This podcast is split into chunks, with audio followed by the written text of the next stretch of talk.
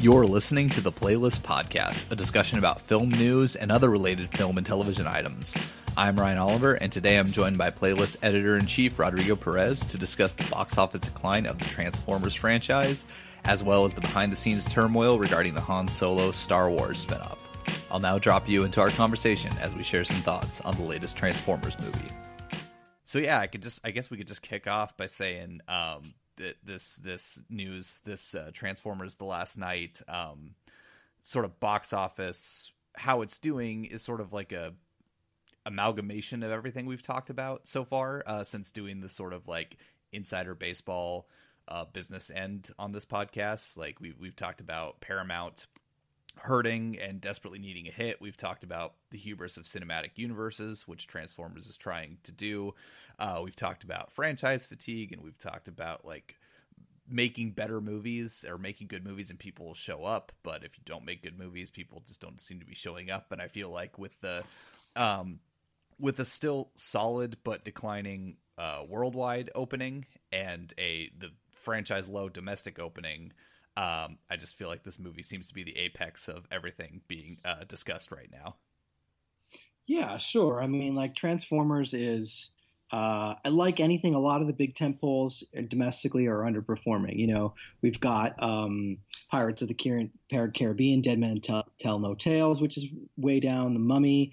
Uh, it, it, like audiences are just not do, domestic audience, North American audiences are a little bit more savvy and their and their fatigue is set in way earlier.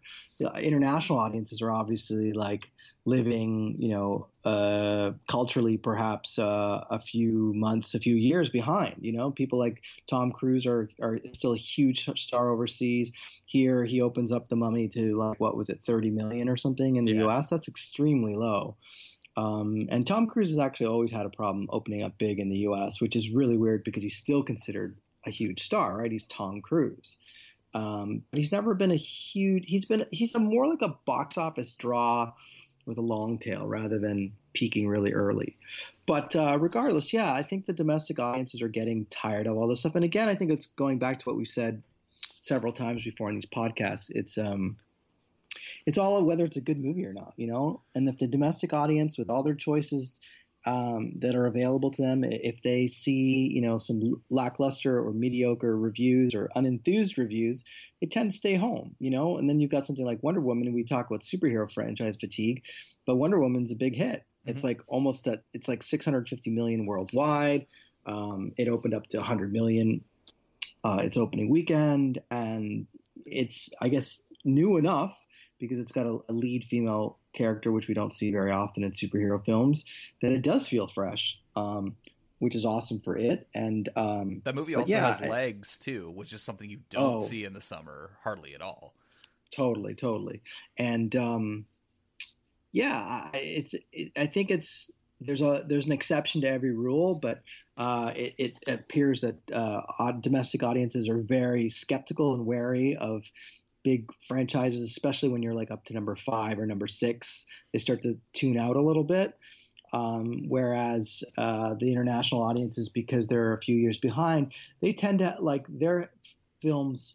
Like The Hunger Games is a good example where it did okay internationally at first, but then by the second or third film, it's doing really, really well. You know, mm-hmm. it takes the international audiences a sort of a minute to catch on. Um, I think that goes across the board for you know Pirates of the Caribbean series, the Fast and Furious series. Like you'll see the first maybe two installments or something not really connect. Or I mean, they obviously still make a lot of money overseas, but like you know, Fast and the Furious, like like seven or eight films into the thing. Now it's really, really taking off into this monster, uh, you know, and thanks to China and places like that. And, you know, thanks to China for everything, I guess, because like, you know, Transformers, uh, the Last Knight, this most recent installment, uh, made like I think it was uh, 90, 90 something million in China this weekend. Yeah. Um, I could be wrong, but it, it, was something like that. More than very, it did very... here. More than it did here. That's that's yeah. that's that's all that we know, and and that's so, all you need to know. Exactly, and and it's so um, I don't know. It's strange. Well, I guess like you said, if you make a good movie, people will show up. This movie was poorly reviewed, like most of the Transformers movies, but I I think like that fatigue is really setting in and it didn't really like from the trailers didn't really show anything. Like this was a must see movie. Uh just sort of felt like you know punching the same time card into the transformers series didn't really feel like anything.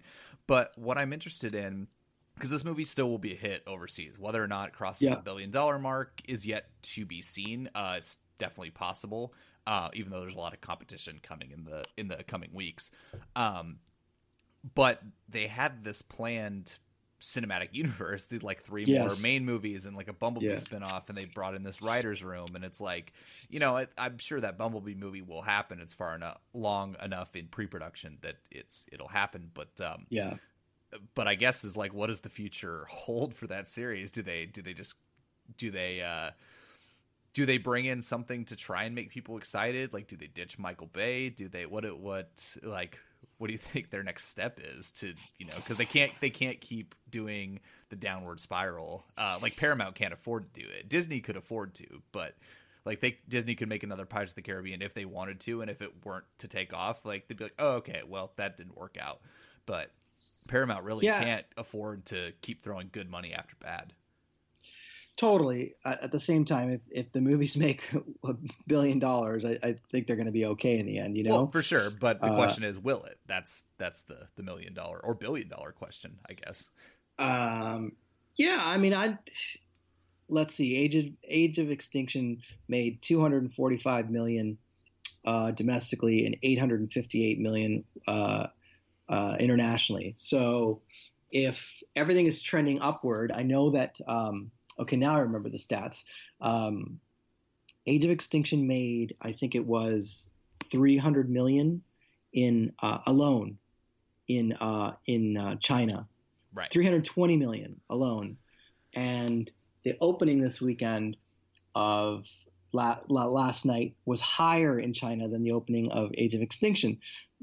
Ergo, therefore, if if this opening is weekend is as big, one can surmise that maybe uh, the Last Knight makes at least as much money as Age of Extin- Extinction did in China, which would be another 320 million. So, um, and that's again just in China alone. So, if things are going up internationally, um, and it is in every territory, you could have a, a, Transformers 5 movie that makes more than 850 million worldwide or internationally.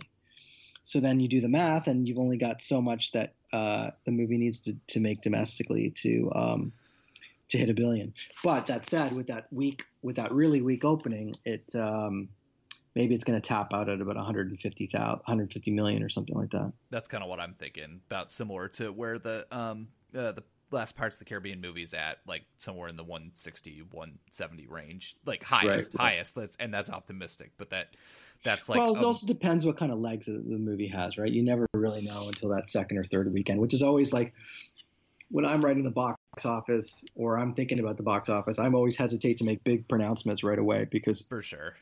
You know, like the Mummy is a good one. You know, it would have been easy to call that a flop, and the same thing with Pirates of the Caribbean.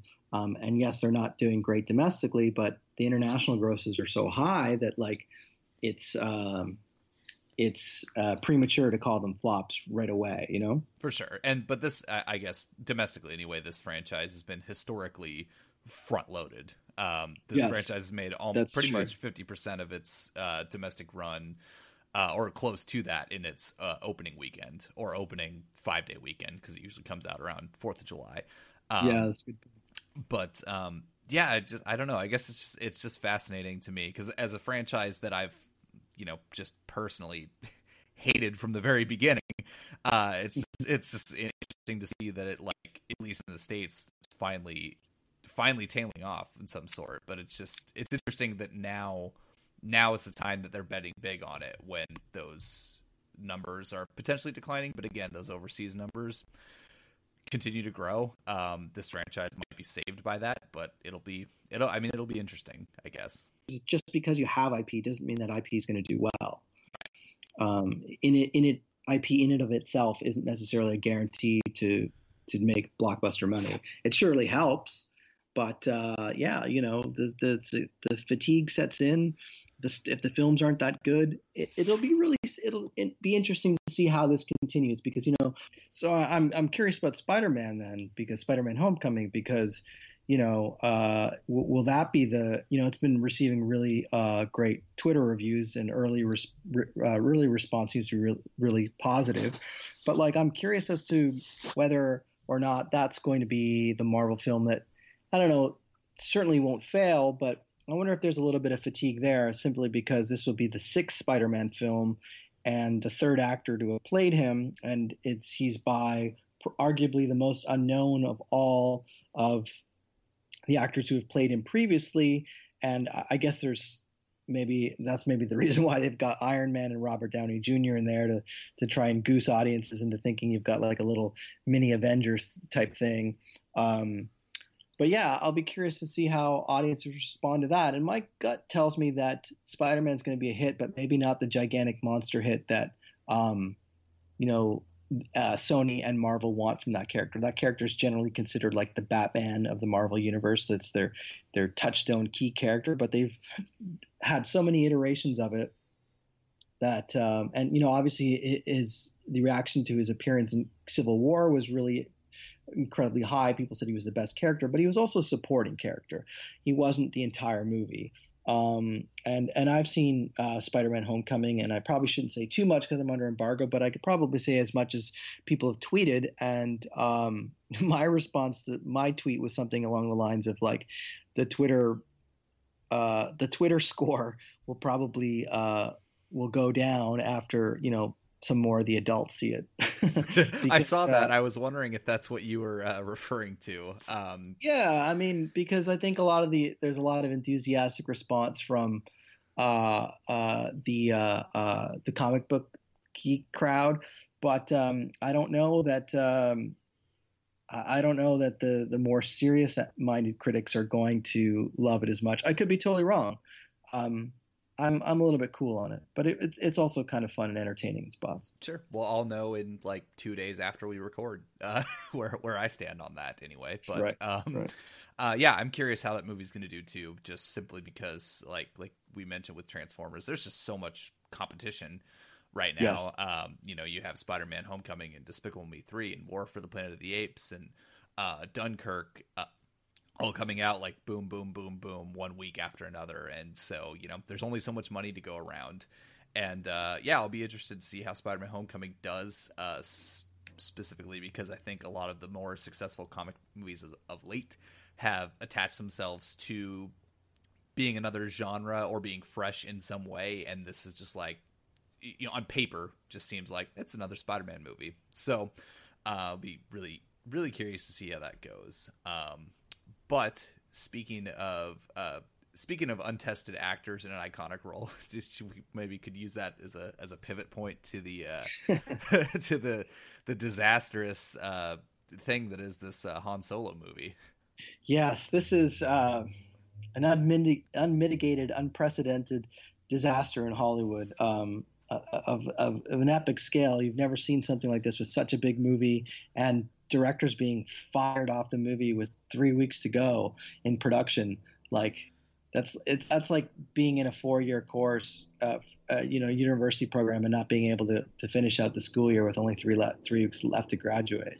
Yeah, it's it's it's so strange. I mean, we've had this happen like multiple times where a director will come in and do reshoots. You know, obviously Tony Gilroy did that with Rogue One, also Star Wars. Um, you know, there was a whole thing that Kevin Costner kind of took the directing reins towards the end of the Waterworld run uh, from Kevin Reynolds. So like this has happened before, but not in the level that just straight up fired and bringing an entire director in. Um, as we, you know, as we're recording this news broke today that that Phil Lord and Chris Miller, the directors originally attached, uh, the directors who started lensing the movie, were only doing like three different camera setups as opposed to like 12 or 15, not giving a lot of options uh, for post production, and they were going off script with their improvisational style, as you know you'd see in 21 and 22 Jump Street, and uh, Kathleen Kennedy and Lawrence Kasdan were not uh, thrilled by that, and uh, they just weren't willing to play ball uh, the way Gareth Edwards did with uh, what Rogue One needed, and so uh, they are now off the project. Ron Howard is coming in. Ron Howard, of course, was approached by George Lucas to do the prequels originally, um, and then just said, "Well, why don't you do it, George?" Uh, and so we did. But um, so Ron he Howard also directed. He also directed Willow, George Lucas's Willow. Yes, exactly. So he's he's got a good, long-standing relationship with with George Lucas, with Kathleen Kennedy. You know, he came up in that same era. Of course, he's in American Graffiti. There's ties with American Graffiti there um, Yep. as well. Yep. So he, there's there, there's a lot of ties. He's sort of, uh, and you wrote up this great piece uh, last week about how, like, you know, regardless of what personal opinions might be, he's kind of the perfect director that Lucasfilm needs right now. To, uh, you know, he's he's a very he's a seasoned director. He's a he's a he's a journeyman. He will, you know, steer this this ship to the finish line. Um, but I, I think the bigger question uh, that comes from all of this is like, what does this say about you know Disney? Obviously, is going to go so far to protect the Star Wars brand uh, that they will throw any amount of money to, at reshoots, any amount of money at director, whatever it takes. They will do it to protect the brand. But Yeah, one hundred percent. but these spin-off movies were you know when they were announced they were supposed to be um you know and correct me if i'm wrong they were supposed to be sort more adventurous like they were supposed to deviate a little off the beaten path not too much not too much but just like enough to where these movies stood on their own two feet and they could inhabit different genres but you know this this uh version that lord and miller were making for lucasfilm was uh, i believe quote unquote not star wars enough so i'm wondering and they haven't announced any spin-offs i think like we mentioned in a previous episode but i'm curious what that's going to bode for these spin-off movies going forward and will young hungry directors be interested in taking that on uh, if if the same fate will befall them that did uh, Gareth Edwards and now uh, Phil Lord and Chris Miller. Yeah, it really speaks to. Uh, I mean, this happens all the time in Hollywood. People saying, you know, uh, you know, for example, Edgar Wright and Ant Man. Um, you know, they hired Edgar Wright. He'd been around for a long time. He did all these drafts, and then, you know, right about as they're about to begin production, they sort of realized, oh, we don't really want to make an Edgar Wright movie. We want to make a Marvel movie, and his version is is too Edgar Wrighty, and Mhm. it's like this is what you paid for. This is what you wanted all along. And there seems to be this is it's often seems to be the case, and there seems to be that kind of disconnect where people don't understand what they've bought. Um, and and it, it sounds from all the reports here, it says there's a lot of friction between um, the style that um, Lord and Miller, uh, how the way they shoot things, and how Lucasfilm and Kathleen Kennedy expects their sausage to be made. And it's like, shouldn't you guys be on the same page from minute one? Shouldn't those things of those been ironed out? Like, how do you do this? This is how we do things. Right. Hold on a second. I hear a helicopter. This fucking thing is just like flying overhead over and over and over again. You hear it? Yeah, I, hear, I definitely hear it. I didn't when you first said it, but okay, now it's gone. I've also been during this conversation, I've been muting myself because it keeps coming back and back and forth. But by the time you're done talking, it seems to be gone. Oh no! So I've just been I've been muting myself so you don't hear it. But the helicopter's been here for the last like five or ten minutes. Oh Jesus Christ! All right. Um, Yeah, it's really fucking frustrating. But anyhow, I, I think I should be fine now. Um, is it coming back again? If I talk loud enough over it, maybe you can't hear it. yeah, I, I probably really- just in the gaps. Yeah, I haven't been hearing it un- until it's like right overhead, but like the sort of like Right, in the right. distance, haven't been hearing it a ton. um, I, I don't know where I was, but uh, it's like you know, uh, I'm just thinking about what like aren't these people on the same page? Some they discuss the, the the setups and the way the expectations, and this is our style, and it's it's um it's almost shocking sometimes how how much the disconnect is there between what the studios are hiring and what they want, and uh, like aren't there meetings here that where they decide that yes, it sounds like we're on the same page, or or do they just hire these people willy nilly because it sounds like oh you know this is uh they're going to give us all this flavor. They're such an interesting people. They're going to is there sort of this unspoken thing where they're like we want you to be goofy with Han Solo, but goofy within the parameters of Star Wars and. Is that said? Is it spo- is unspoken? Is it just supposed to be understood? Right. It just doesn't. It's on, it's stupid fucking thing again. Do you hear it? I do hear it. All right, now it's gone. All right. Um, yeah, I, I'm with you. It doesn't make a whole lot of sense because that that should have been that should have been drawn and signed in ink from the very beginning. That um, here's your sandbox. Essentially, don't go outside of that sandbox. Or if they wanted them to go outside of it, then also communicate that. But then you can't be upset about the movie that they're making uh, if they come back and make that movie. Um, so it's just it just seems strange, and it seems strange that a project of you know this scope that brand, that character got this far in that friction without it being ironed out to begin with. Like it just this is this is uh, it's unprecedented. And, and yeah, it's, it's, there's a there's a really big disconnect there. I just think about it in the jobs I've had and the projects you go where there's sort of uh, quality control along the way, and you know, um, you have meetings before projects are greenlit, and and there's a very you know a strong understanding of of what's uh, what what it's going to be. A lot of questioning of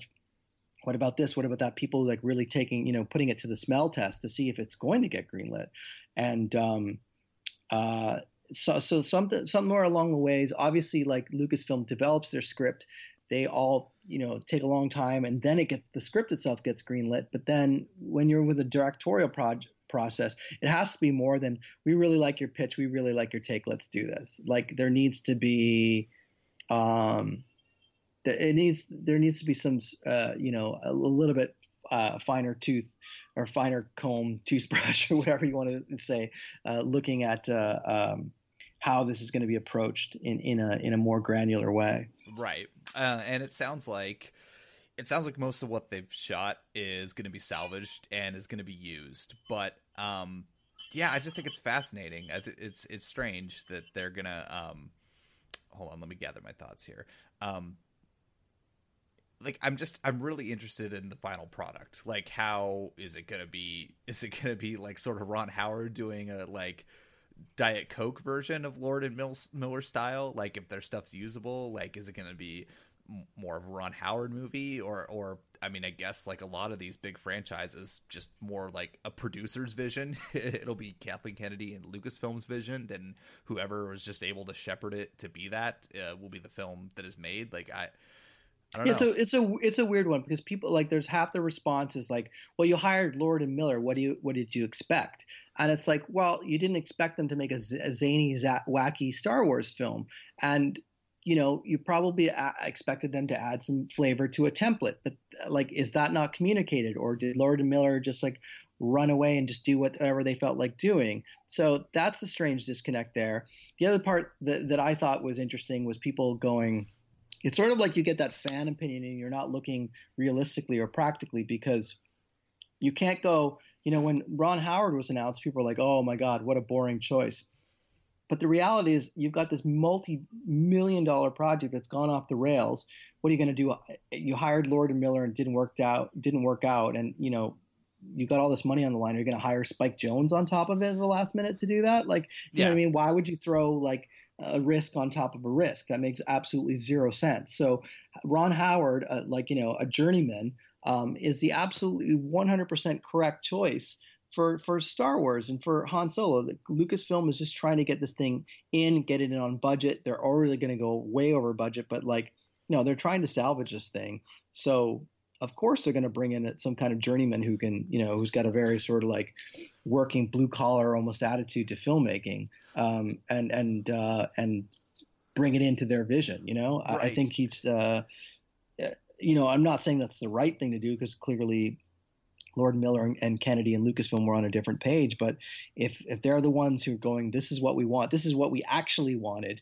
Um, Howard is a pretty good director to execute that vision. Exactly, and it's uh, I want to say I think you mentioned it or or Kevin mentioned it in a write up. Um, I'm not I'm I don't remember, but uh, I think. Uh, there was mention about uh, like people were calling for uh, Colin Trevorrow's head after uh, the disaster of, of the Book of Henry, and like wanting him to be fired and then like right turned around this happened with phil lord and chris miller and it's like of course like which that's silly. It's like that director is also a journeyman. Like colin trevorrow is a journeyman. Like disney doesn't give a shit about this like disastrous little indie that just, just sweep it under the rug and be like oh yeah you go you go make your movie. It's a I think we talked about it before with Ben Affleck. It's like a live by night situation. Like that movie did not hurt him in any way, shape, right. or form. No, no, um, and so, no, that, that's a little bit silly when people go, "Oh, the, the Book of Henry is a bomb." They're gonna, they're gonna, they're gonna axe him from Star Wars. It's like that's a little bit naive, considering that like he's been working on this for how long now? Yeah, exactly. And, like, and, and, Little Henry and the Book of Henry was a,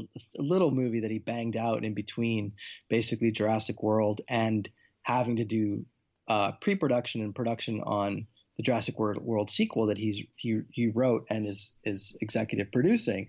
So it's something he did pretty pretty quickly, and um, you got to weigh like a, a, box office, an indie box office flop versus having directed the fourth highest grossing film of all time, which is Jurassic World. And you know, you tell me which way you think that the scales are going to tip and, and, whether he gets fired or not. Exactly, know? and it's very evident by the movies that he's made that like you know whether whether you like his films or you don't. Like I personally don't, but like he's mm-hmm. he's a genuinely like you know he, he like like we said he's a journeyman like he's gonna he's gonna do he's gonna be collaborative so it's like yeah, that person is not the person who's going to get fired. Um so it's uh yeah you're you're absolutely right in the way that ron howard is the perfect choice to just steer the ship to the finish line. Um and it's funny it went from a movie that you know also just personal opinion went from a movie that i really didn't have a lot of interest in seeing to now i'm just like well i have to see this finished product just to see what the fuck happened at this point uh, oh, the Book of Henry. No, no, no. Uh, excuse me. Well, that too, because I like schlock. But like the Han Solo movie. Uh, oh, Han, yeah, yeah. yeah, like a movie I had no interest in. To being like, oh crap, now now we have to see how this how this thing came together and if it makes sense or not. You were talking about earlier is like how much they want people to play outside the sandbox and what they're really looking for with these spin-offs. And I think they're I, I think Rogue One is a, probably a pretty good example. Like to them, that's a risky proposition because, and it is in some ways. Like when was the last time you saw a billion dollar movie where every character at the end dies?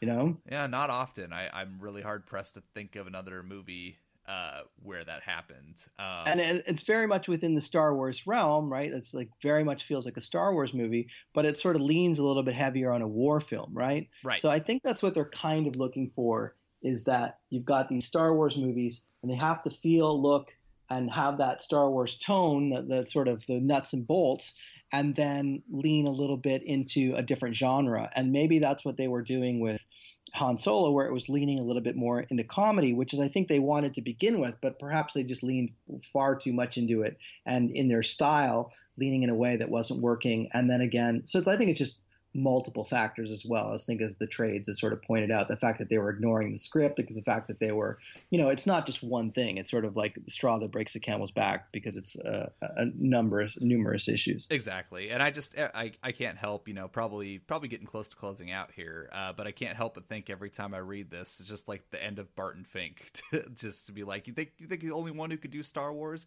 I got twenty other directors who give me that Star Wars feel. like it just just seems to be what's going on uh, with this movie, as evident by the just the rotating door um, with both this and Rogue One. But you're right; it's they're they're they're going to deviate slightly from Star Wars. They want to deviate from like the main storylines, but not that much. Not so much that you can't recognize yeah, it. only as, so much. Yeah, yeah, for sure. So, and I think that I think the real telling or really interesting thing is going to be they've had two films back to back now where they've essentially had to reshoot them, really go in, take them apart, bring in new directors, and um, they don't want that to be the narrative going forward. Lucasfilm does not want to be known as the company that basically takes films away from their filmmakers. That's a very, very, I don't care if you're Star Wars, I don't care if you're anyone, that's a very bad reputation to have. Mm-hmm. And Lucasfilm surely do not want that. So I think they will probably hit pause on who they were thinking about hiring for their next spin-offs because they probably have a set of three or four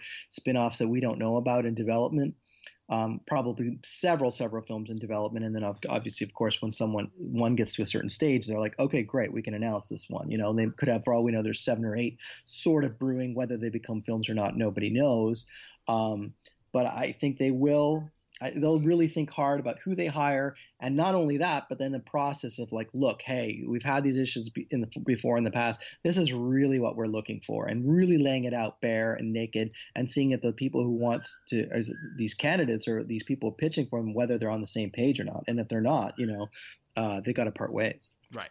eh, I think that's that's probably the approach to take, and I think that's probably why we haven't seen one announced. We haven't seen a movie announced after episode nine because I think they're being very cautious as, like you said, who they hire and what the narrative is going to be going out. And yeah, I, I think like this is again, it's unprecedented, and they they or anybody do not want to see this happen again. so. It's it's also smart because then you don't set up that kind of expectation where like you you've announced nine movies and like you know you don't even know if movie number three is going to be good but you've announced nine you know that's the problem that everybody falls into mm-hmm. and star wars is, and lucasfilm has been wise enough to sort of like uh, not go down that route and be a little bit more safe. And again, for all we know, they do have nine films in the pipeline, but they're smart enough to not announce every single one of them. Right, exactly. Because yeah, you set yourself up for failure that way. I mean, just yeah, look at totally. yeah, look, look at Dark totally. Universe, look at DC. We've seen it. We've seen it before. We've seen it again. Yeah, yeah Star Wars is the inventor of like you know big franchises essentially, but like even then, they're they're not going to take that risk. Just like they're not going to take the risk with a Star Wars comedy. Yeah. Yep.